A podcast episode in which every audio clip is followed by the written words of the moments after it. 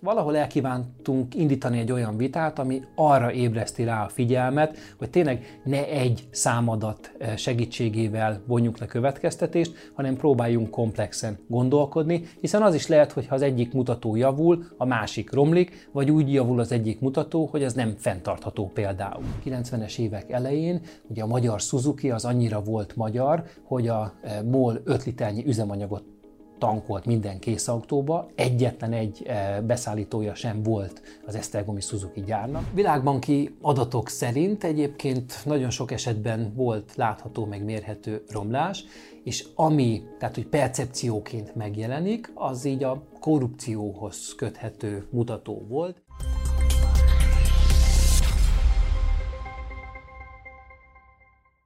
Felsorolhatatlan, hogy hány ország, hány cég milyen módon, milyen eredményekkel végezhet különböző felméréseket, kutatásokat, akár ami a gazdaságot, a társadalmat vagy a politikát illeti. Mind a társadalom, mind pedig a politikai szereplői országtól függetlenül erősen szkeptikusak ezekkel a felmérésekkel, vagy a felmérések végeredményével. Többek között erről, illetve a saját új kutatásáról beszélgetek Pásztor Szabolcsal, az Ökonomusz kutatási igazgatójával. Köszönöm, hogy elfogadtad a meghívásunkat. Köszönöm szépen a meghívást. Hát húztatok egy bátor, bátrat, mert hogy általában aki különböző elemzéseket valamilyen szám alapján elvégez, vagy elvégeztet, azt nem szokták szeretni valahol, mert mindig jön ki olyan szám, olyan mutató, ami valakinek nem fog tetszeni. Mi volt a motivációja ennek az ökoindexnek? Majd utána persze kifejtjük, hogy ez pontosan mit is takar. Valóban úgy van, hogy a végeredmény nem mindenkinek tetszik, ez az első dolog, ami eszünkbe juthat, a második pedig az, hogy a német tudós Gauss egyszer azt mondta, hogy ugye a világot fel lehet mérni, de azáltal még nem lehet megérteni. Igaza volt, és hát ugye látjuk, hogy nagyon sokan próbálkoznak méréssel és a világ megértésével, Sikerül valahol, de valahol egyébként nem is. Mi azt azonosítottuk az Ökonómusz gazdaságkutató alapítványnál, hogy tényleg nagyon sok eh, számadat van, mutató van, de egyre gyakoribb az, amikor egyes mutatók változása alapján próbálnak következtetéseket levonni országok fejlettségére vonatkozóan. Ilyen például, amikor változik a korrupció percepció valahol, vagy ilyen az az eset, amikor a GDP növekszik valamilyen valamilyen módszertani módosulás eredményeképpen a szubszaharai térségből láthattunk ilyen országokat. Vagy az az eset, amikor a fogyasztás, a végső fogyasztás alapján próbálnak következtetést levonni.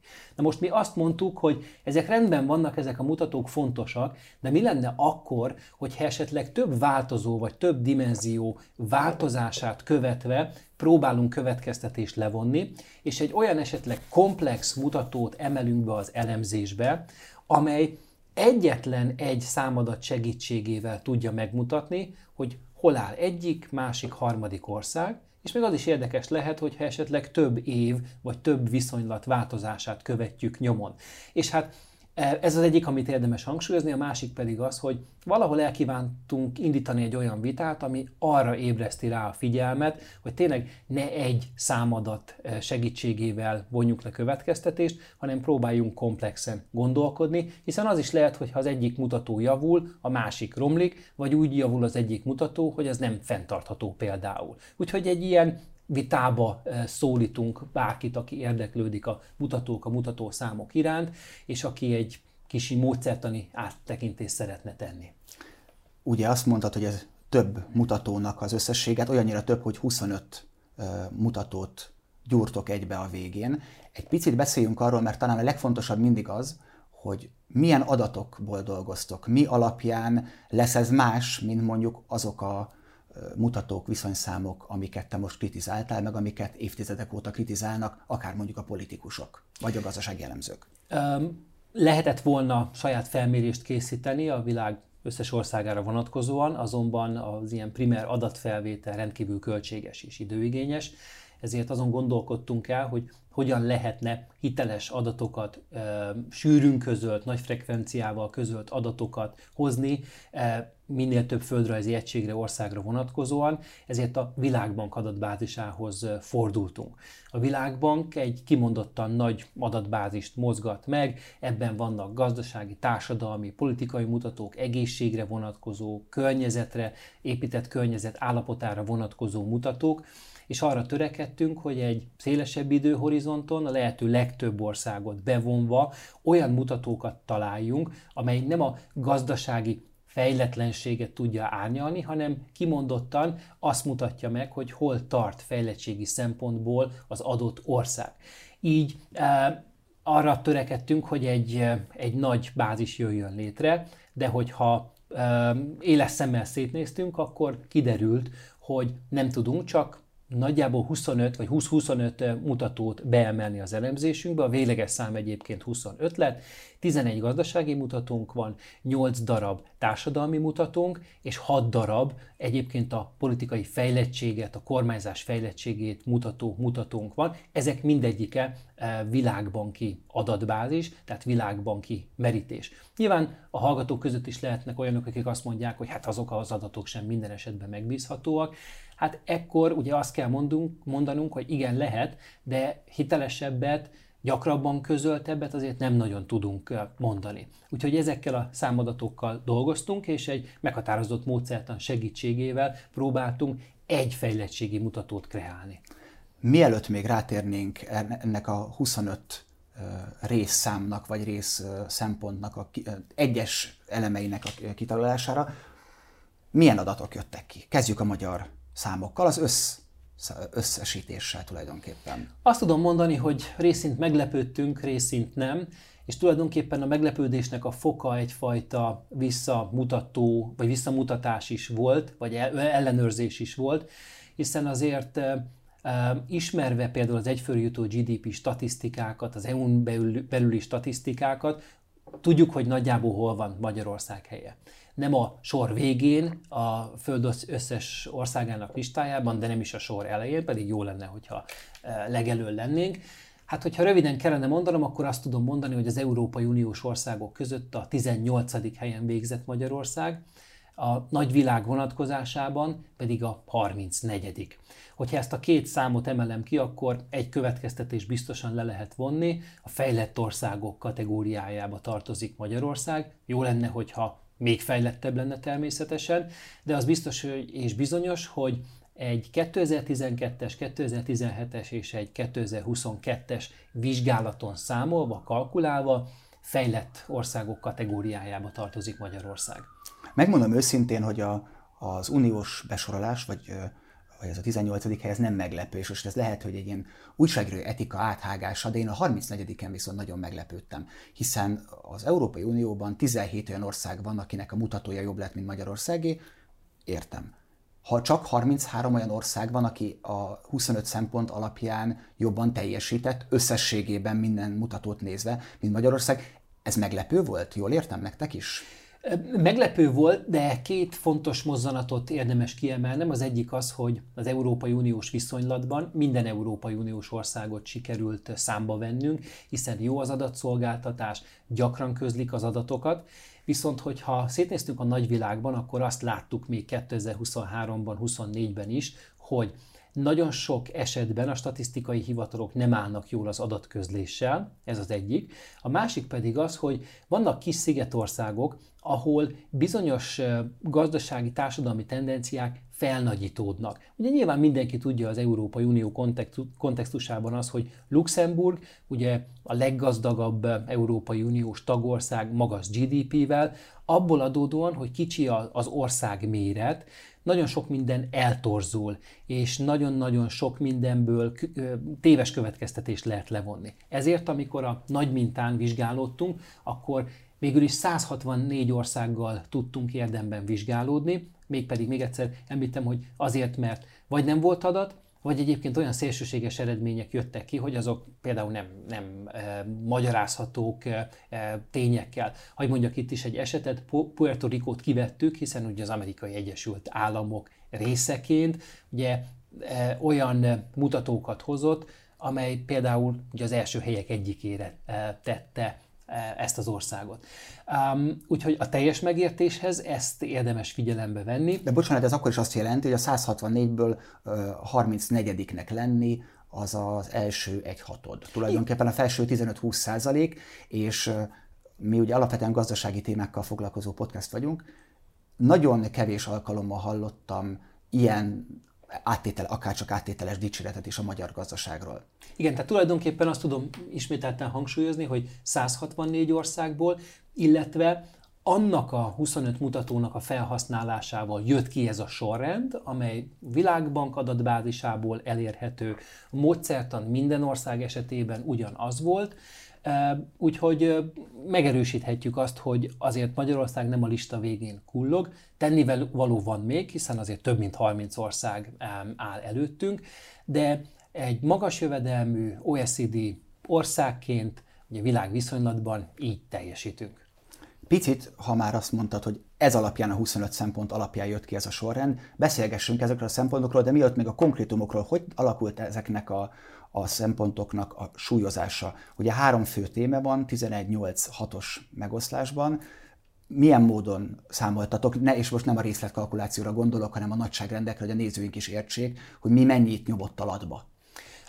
Az első hívószó, ami eszembe jut a magyarázathoz az, hogy önkényes, tehát a súlyozás az önkényes lett, de talán közelebb áll a tényleges valósághoz. Azt mondtuk, hogy a gazdasági mutatók fontosak, lényegesek, meghatározóak, és exaktak. És exaktak. Vagy legalábbis ugyanannyi tévedés van bennük, hiszen egy forrásból származnak az információk. Így van, pontosan. Tehát, hogy ezek mértek statisztikai hivatalok által közölt mutatók meghatározzák ezek a mutatók a versenyképességet, a növekedést, a jelenlegi fejlettséget, hogy ők kapjanak 50%-os súlyt. A társadalmi mutatók is ugyancsak fontosak, ezek közül, hogy a szabad már említek egyet, születéskor várható élettartam. Vagy például, hogy mennyit, akkor említek még egyet, mennyit költ egy kormányzat az oktatás, egészségügyre. Ezek meghatározóak, ezek álljanak 40%-os súlyjal.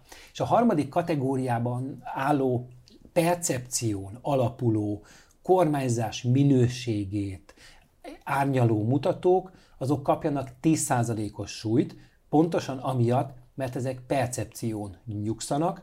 Ugye aki egy picit is tanult marketinget, tudhatja azt, hogy gyakran érzelmi reakciókat adunk, érzelmi alapú választásaink vannak, és ezeket próbáljuk tényel megmagyarázni. Most erre azt mondtuk, hogy igen, legyenek benne ezek a mutatók is, de azért ne dimenzionáljuk túl ezek súlyát. Na most az egyes kategóriákon belül a megfigyelt jelenségeknek pedig azonos súlyt adtunk, és azt mondtuk, hogy ott majd számoljunk egy számtani átlagot. Így tulajdonképpen lett egy adott ország kapcsán egy gazdasági dimenzió, egy társadalmi dimenzió, és lett egy politikai dimenzió, és ugye ezeket súlyoztuk a már említett 50, 40 és 10 százalékos módozattal. Ugye te már a társadalmiról beszéltél, de menjünk akkor sorrendben gazdasági szempontok rögtön a legelején van egy nagyon érdekes dolog, mert hát az egyszeri ember, de akár én is azt gondolhatnám, hogy a legfontosabb, vagy az legelső, legelső szempont az az egyfőre jutó GDP lesz. Ehhez képest ti ezen csavartatok egyet, és egyfőre jutó GNI lett belőle. Miért? Hát tulajdonképpen én nem szeretnék ahhoz a vitához csatlakozni, hogy miért jó vagy miért nem jó a GDP mutatója.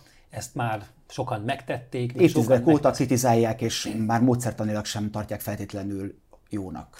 Igen, így van pontos. Tehát sokáig nagyon jól működött, tényleg nagyon jól működött, egy picit eljárt felette az idő. Na de, hogy mit használtunk helyette? Azt mondtuk, hogy egy olyan mutató kellene, amely jobban megragadja azt, hogy mi történik egyrészt az ország határain belül, másrészt pedig, hogy a hazai szereplők teljesítménye milyen.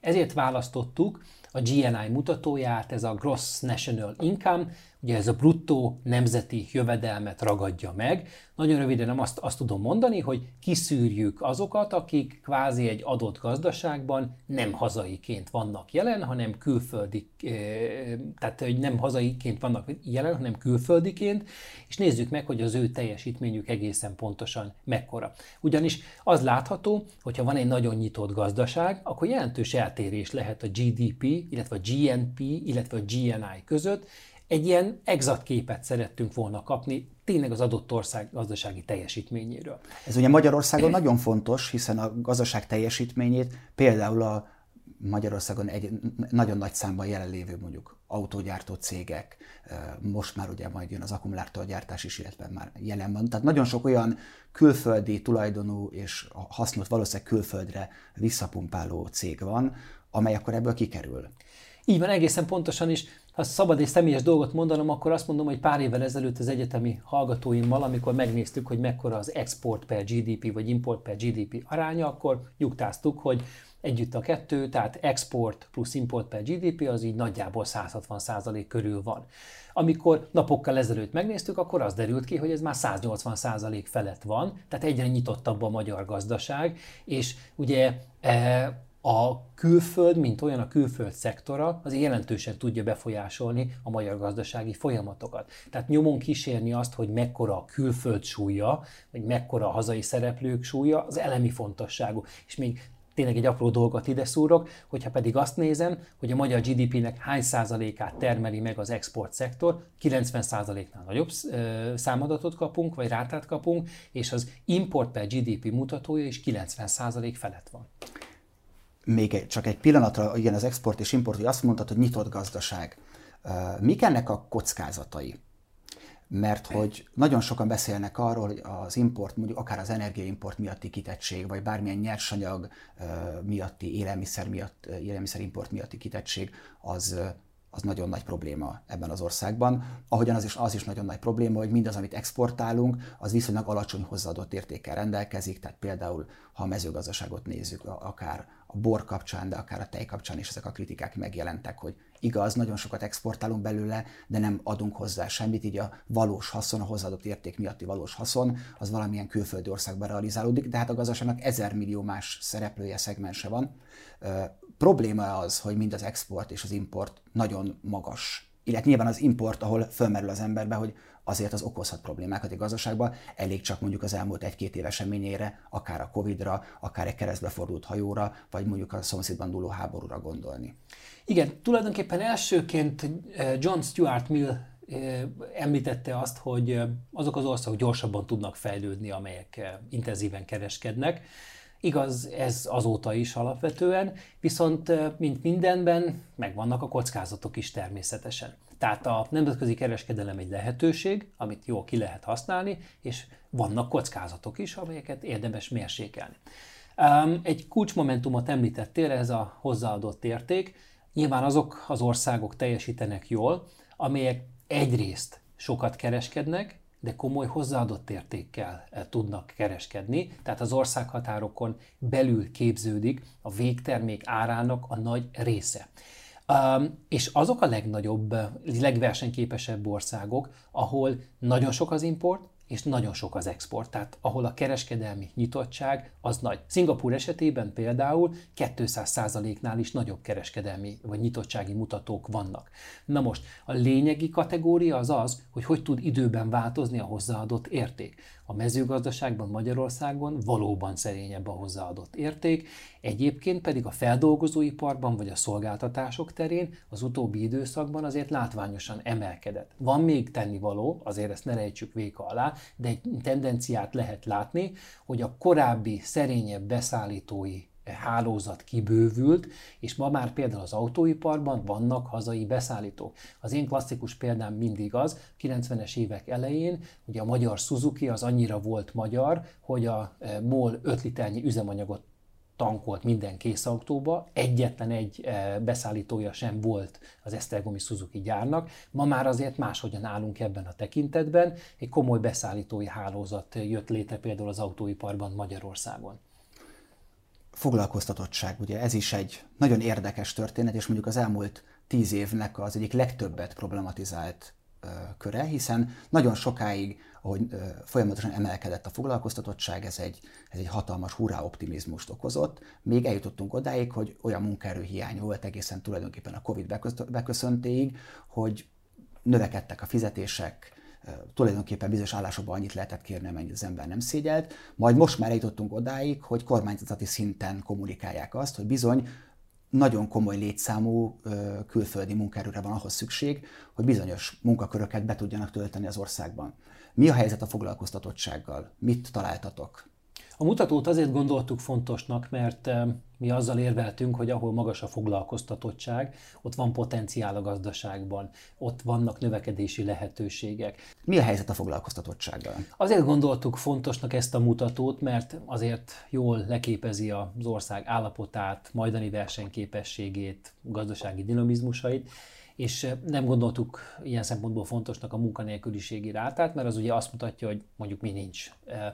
És hát valóban azt láthattuk, hogy korábban Magyarországon volt probléma bőven a foglalkoztatottság szintjével, aztán a foglalkoztatottság mutatója folyamatosan emelkedett, és valóban azért igaz az, hogy néhány nemzetgazdasági szektorban kimerült a munkaerő tartalék, Viszont ez nem csak magyar sajátosság, magyar probléma, hanem ez a nyugati világ problémája, a nyugati világ sajátossága. Egyrészt meg van egy úgynevezett tehetségválság is, egyre gyakrabban fordul elő, hogy a munkaadó, munkaadó nem tud jó képességű munkavállalót felvenni az adott pozícióba, meg kell elégednie például egy szerényebb eh, képességű munkavállalóval, és ez is tehát egy ilyen egy ilyen nyugati világ problémájaként azonosítható. Ilyenkor, bocsánat, amikor egy szám megjelenik, vagy megjelenik ez a probléma, akkor ti tovább léptek egyet? Hogy például mi ennek az oka? Hogy az előregedés, a nem megfelelő gyerekszám, a, a tehetség problémának, hogy a nem megfelelő oktatás, vagy a nem, nem struktúráltan arra a skillre történő oktatás, a kivándorlás, hogy mik azok a, a legfontosabb problémák, vagy legfontosabb ö, okok, amik ezt a problémát okozzák. Igen, tehát tulajdonképpen fontos az, hogy országok szintjén is figyelemmel kísérjük a különböző folyamatokat, és főleg akkor, hogyha valamilyen kiugró számadat figyelhető meg, akkor érdemes utána nézni, hogy egészen pontosan mi történt, hogy történt. Egyébként Magyarország esetében kiugrás nincsen, egy fokozatosan növekedő foglalkoztatási pályát látunk, aminek vannak természetesen magyarázatai. Egyik tényező, ahogyan te is említetted, kivándorlás, idősödés, másik tényező, hogy, hogy tényleg elfogy a munkaerő bázis. És bizonyos területekről. Bizonyos leginkább. területeken természetesen. Tehát, hogy ezek a, ezek a részmutatók emelik vagy befolyásolják a végső mutatónak, a főmutatónak az alakulását. És alapvetően minden, minden ország egy történet, minden ország egy sztori, vannak komoly azonosságok, de egyébként vannak olyan esetek, amikor azt láthatjuk, hogy az adott egyébként negatív tendencia enyhülni tud. Négy témáról beszéltünk a gazdaság tekintetében, GNI, export, import és a foglalkoztatottság. Hogyha megnézzük mondjuk a környező országokat, Szlovákiát, Romániát, vagy a cseh és a lengyel gazdaságot szokták még hasonlítani a magyarral. Én nem hasonlítást kérek, hanem körülbelül viszonyítva, hogyan állunk ezek tekintetében. Azt tudom mondani, hogy nagyon azonosak a gondok, azonosak a problémák, például a szlovák társadalom is egy idősödő társadalom, és mindig abban van különbség, hogy az adott kormányzat milyen válaszokat ad ezekre a kihívásokra, mert ezek kihívások.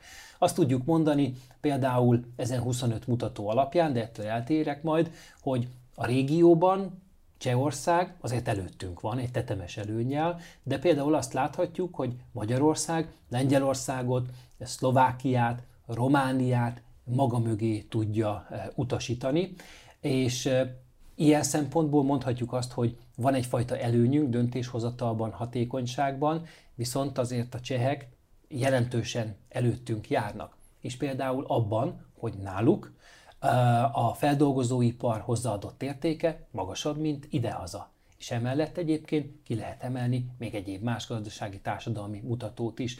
Úgyhogy azért azt nem mondom, hogy valahol félúton vagyunk, azért nehéz ilyet mondani, mert ahány, ahány mutató annyi értékelés lehetséges, van tennivaló, van, vannak eredmények is, és egyébként ezek a korábbi eredmények azért kijelölnek egy további pályát. A társadalmi részében ennek a kutatásnak talán a két legfontosabb, amiről te magad is beszéltél, vagy megemlítetted, az az oktatási kiadások a GDP-hez arányosítva, és az egészségügyi kiadások. Nyilván nem árulunk el az a nagy titkot, hogy az elmúlt 10-15 évnek az egyik legkomolyabb mind politikai, mind csak akár a magyar sajtóban megjelenő állítása az, hogy erre a két területre bűnösen keveset költ a kormány. Ezt nem én mondom, ezt mondják különböző elemzők, szakértők, a, ezek, ezeken a területeken dolgozó emberek. Mennyire jött ez ki a számokban, hol áll Magyarország az egészségügyi és oktatási kiadások tekintetében? nem lehet eleget költeni ezekre a területekre. Az az igazság, és mindenki szerintem annak örülne, hogyha még több jutna egészségügyre, még több jutna oktatásra.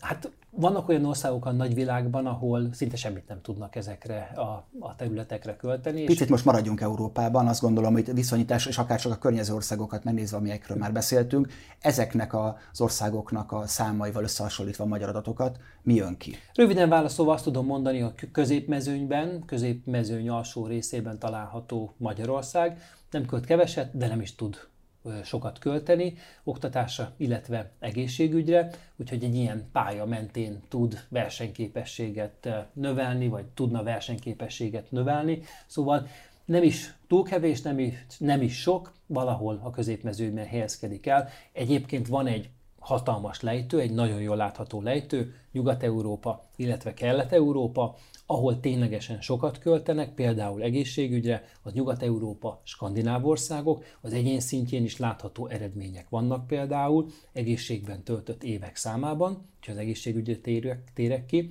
és ahol pedig jóval kevesebbet, az egyébként a 2004 után csatlakozott országok. Igen, ha már összekötötted az egészségügyet, van ebben a, a részben még egy adat, ez a születéskor várható élettartam, ami azt gondolom, hogy ha nem is rövid távú sikereket lehet elérni ebben a témában, de, de hosszú távon mindenféleképpen jelentkezik az egészségügy állapota, de akár az oktatás állapota is, a születéskor várható élettartammal. Mi a helyzet itt? Mert hogy említetted az, az egészségben eltöltött évek számát, erről nincsen adat, azt is tudom, hogy miért, hiszen mi beszélgettünk a, a, az interjú, a beszélgetésünk előtt, és azt mondtad, hogy egyszer nem lehet bizonyos országoktól beszerezni ezért nem kerülhetett bele. De önmagában már az, hogy amikor mondjuk a, amikor én megszülettem, vagy amikor az én gyermekem, vagy amikor az én szüleim megszülettek, ez az adat mindig más volt.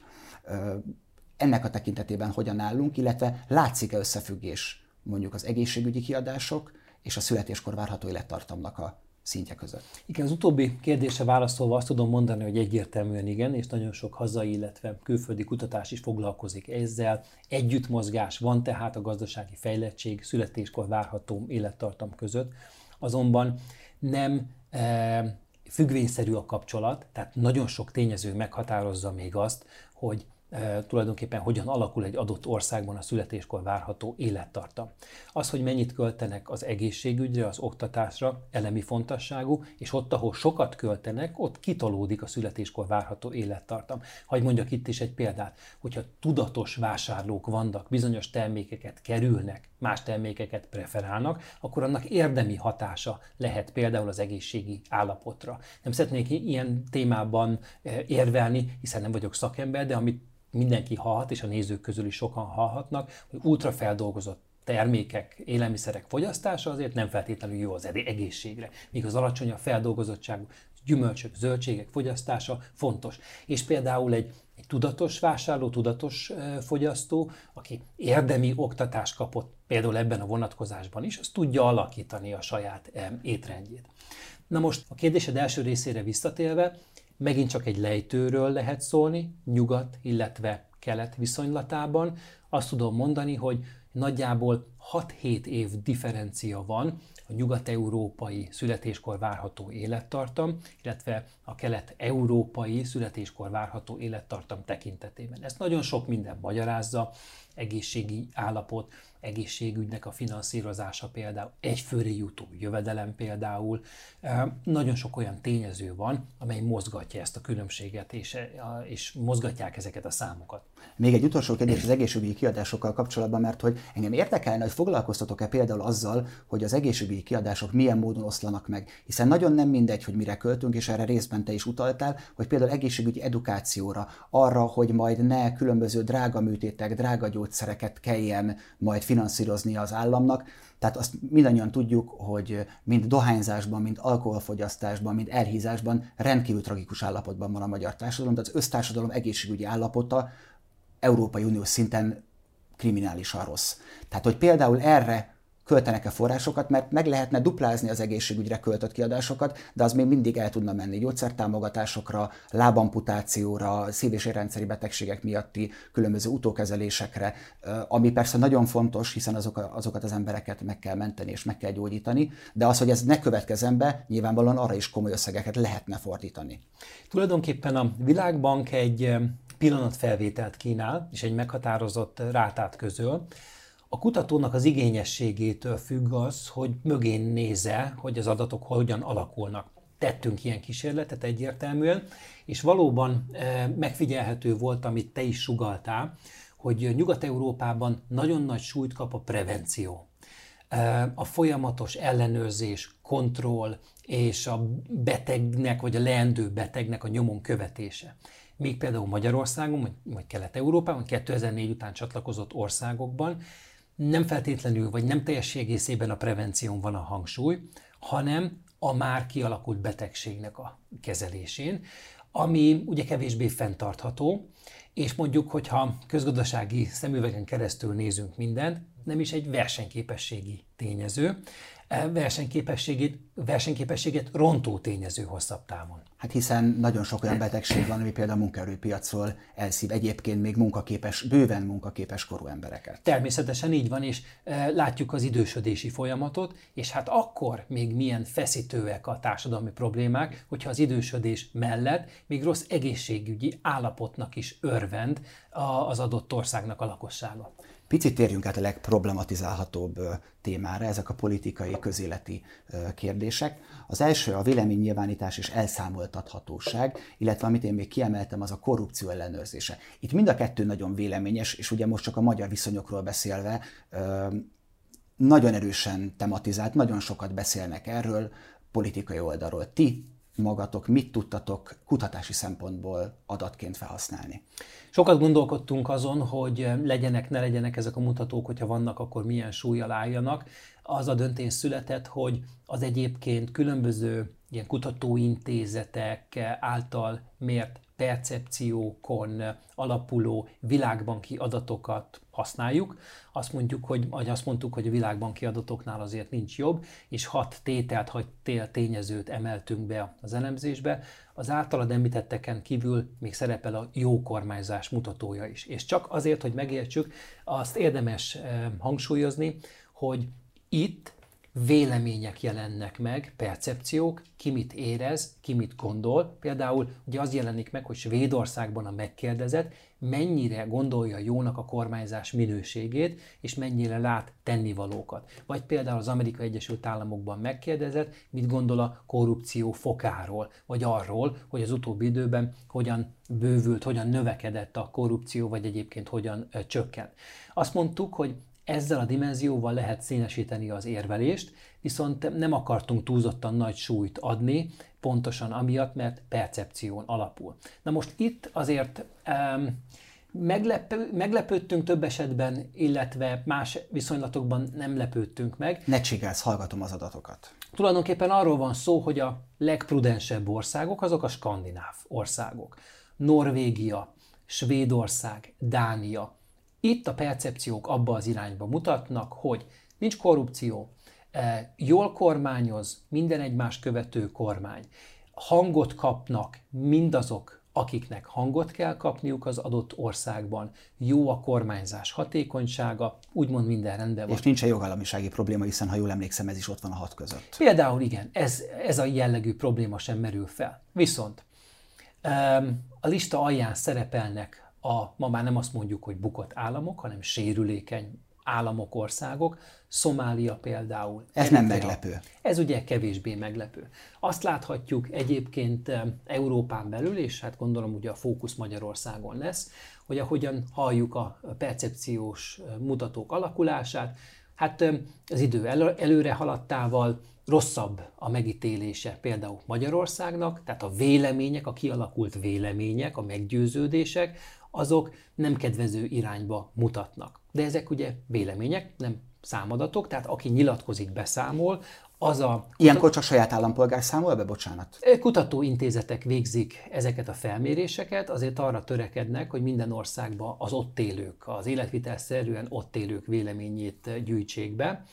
és hát a vélemények alapján alkotnak valamilyen képet. Na most, azért jól látható, hogy van egy olyan közgazdasági jellemzői kör, amelyik azt mondja, hogy hát ezt meg se lehet jelenteni a véleményre, senki nem kíváncsi, én számadatokat kérek. Mások azt mondják, hogy azért figyelembe lehet valamelyest venni, mi ezen utóbbiakhoz csatlakoztunk, azt mondtuk, hogy annak ellenére, hogy vélemény, jelenjen meg, legyen benne a dimenziók között, az indexben, legyen ennek is egy látható súlya. Egy fontos dolgot én most itt kiemelnék, vagy, vagy mindenféleképpen megkérdeznék, ugye azt mondod, hogy ahogy halad, haladnak elő az évek, és ugye jelenleg már elég régóta egy kormány van hatalmon, romlanak az adatok. De hát ilyenkor az újságíróban felmerül a kérdés, hogyha az emberek véleménye akár a jogállamiságról, a korrupcióról, a véleménynyilvánítás szabadságra, vagy bármilyen másról romlik, akkor hogyan tudnak egyre nagyobb szavazatszámmal választásokat nyerni? Tehát itt jön be az, amit a, a, a módszertannak a részeként ezt nem használó kutatóintézeteknél látok valahol némi jogalapot, hogy talán egyetlen egy számadat van itt, a választási eredmény, ami az emberek elégedettségét tudja mérni, hiszen az összes többi vélemény alapú, ez is természetesen érzelmi és vélemény alapú legtöbb esetben. Milyen adatokat láttatok ti? Tehát mit gondolnak a Világbank által publikált számok alapján a magyarok a korrupcióról, a véleménynyilvánítás szabadságáról, vagy akár mondjuk a jó kormányzás mutatóiról, vagy a jogállamiságról? Amikor választ szeretnék adni, nekem leginkább a boldogságindex jut eszembe, ugyanis ilyen is van. Így van. Azt mérik, hogy mennyire boldogok bizonyos országokban az egyének, így gyakran előfordul, hogy nem ott a legboldogabbak, ahol egyébként várhatnánk, és gyakran sokan egyenlőségjelet tesznek az egyfőre jutó jövedelem, illetve a boldogság közé, pedig azért nem kellene. Hiszen a pillanati boldogságot azért nagyon sok minden meg tudja határozni. Akár egy úgymond ingyenes tényező is befolyásolni tudja napokig vagy hetekig, más esetben pedig a számszerűsíthető tényező, például az anyagiak. Vagy a napsütéses órák száma. Például, az sem, tehát anyagiak növekedése, vagy a elkölthető jövedelem emelkedése sem tudja érdemben befolyásolni. Azt lehet kivenni egyébként az adatokból, hogy Magyarországon a járvány előtt, az új típusú koronavírus járvány előtt egy rendkívül intenzív reálbér emelkedés, növekedés valósult meg, és ezzel párhuzamosan pedig a Világbank a különböző kutatóintézetek adataira alapozva azt hozta ki, hogy hát itt nagyon sok minden romlott, nagyon sok minden romlik, és ugye a kutatóban felmerül a kérdés, hogy ez hogyan és miként lehetséges, hogy egyrészt emelkedik az átlagjövedelem, az elkölthető jövedelem nagyon sokaknál, mégis arról számol be, hogy. És itt tulajdonképpen sok minden említhető válaszként elképzelhető, hogy kvázi a, a, a tendenciáról beszámolónak kialakult egyfajta meggyőződése, amit például befolyásol az, hogy mit olvas ilyen-olyan újságokban, vagy ki az, aki valamit neki nagy hanggal mond. És ilyenkor sútba dobja azt, hogy tulajdonképpen az elkölthető jövedelme növekedett, és nagyon sok makromutató javult Magyarországon, és egy ilyen intenzív felzárkózási folyamat zajlott Nyugat-Európához, vagy a nyugat-európai átlaghoz, és mégis arról számol be, hogy hát nem feltétlenül jól működnek a dolgok. De egyébként hagyd mondjam el, hogy ez nem csak magyar sajátosság, máshol is megfigyelhető az, hogy ugye az egyén annak ellenére, hogy számszerűsíthetően javul a vagyoni helyzete, arról számol be, hogy ja, hát lehetne ez még jobb is. Meg hogyha én mögé, mögé nézek, akkor jó, hogy nem is jók ezek a tendenciák. Úgyhogy azért ezekkel óvatosan bánni ezekkel a számszerű adatokkal, vagyis ezekkel a percepció alapú adatokkal, mert azért um, gyakran aki beszámol, az sok mindenre nem tud magyarázatot adni. Tehát nem tud érdemben érvelni amellett, hogy ő miért azt mondta, hogy négy, vagy 4,3, hanem neki van egy meggyőződése, és hogyha azt kérdezi az ember, hogy miért, hát mert csak, mert, mert tulajdonképpen ő most így eh, érzi. És bocsánat, két villámkérdés, mert nagyon-nagyon szinte dupláztuk már az adásidőnket, de semmiképpen nem akartam ezt a levegőbe hagyni. Ebből a hat témából melyik mutató volt a legrosszabb a viszonyrendszer alapján Magyarországon? A világbanki adatok szerint egyébként nagyon sok esetben volt látható, meg mérhető romlás, és ami, tehát hogy percepcióként megjelenik, az így a korrupcióhoz köthető mutató volt, és nem csak Magyarország esetében volt ez azonosítható, hanem más országoknál is. ez a meggyőződés, vagy az, ez a percepció, ez így valahogy megjelent a, a, a statisztikai adatok között, a statisztikai adatokban, és a kormányzás hatékonysága az egyébként kevésbé romlott, sőt, még egyébként bizonyos vonatkoztatási időszakban javulni is tudott. Úgyhogy a mutatók között is vegyes volt a kép, de például, hogyha egy kellene mondanom valamit, akkor ott annál a legnagyobb a visszarendeződés. Mi az Ökoindexnek a jövőképe? Erről beszéljünk még röviden.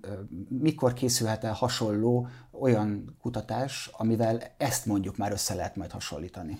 Azt tudjuk mondani, hogy ezzel a indexel hát vitába hívunk sokakat, akik tényleg egyetértenek azzal, hogy ne csak egy mutató alapján értékeljük az országok fejlettségét, lehet ötletelni, lehet javasolni még további részmutatókat, még további dimenziókat, és lehet javasolni azt, hogy súlyozzuk át például a már látható súlyokat, erre is lehetőség van, és egy olyan módszertan készült el, amely bővíthető beemelhetőek új mutatók, ahogyan mondtam, lehet rajta módszertani finomítást is végezni, és az elsődleges célkitűzésünk az az volt, hogy ráébresszük a gazdasági kérdésekkel foglalkozókat arra, hogy legyen komplex a megközelítés, legyen e, színes a megközelítés. Amint egyébként jönnek újabb adatok, akkor már nem csak 2012-17-et, illetve 2022-t lehet vizsgálni, hanem hát egy hosszabb, egy bővülő idősoron keresztül lehet elemezni, hogy, hogy hogyan változnak és miként változnak a tendenciák, hogyan cserélődnek az országok, hogyan alakul át a sorrend, és hogy azt is ki lehet ebből az adatbázisból silabizálni, hogy melyek azok az országok, amelyek tendenciózusan jól teljesítenek.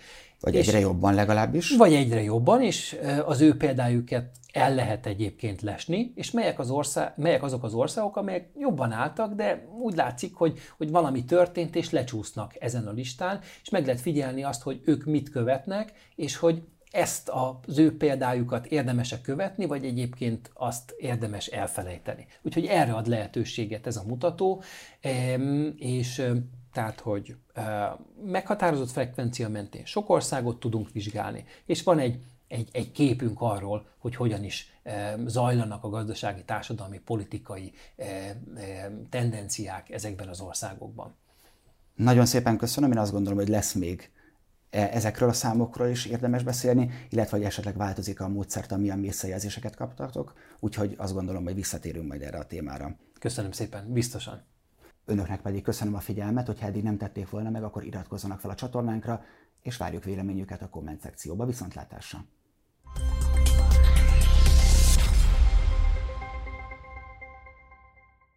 A műsor a Béton partnere.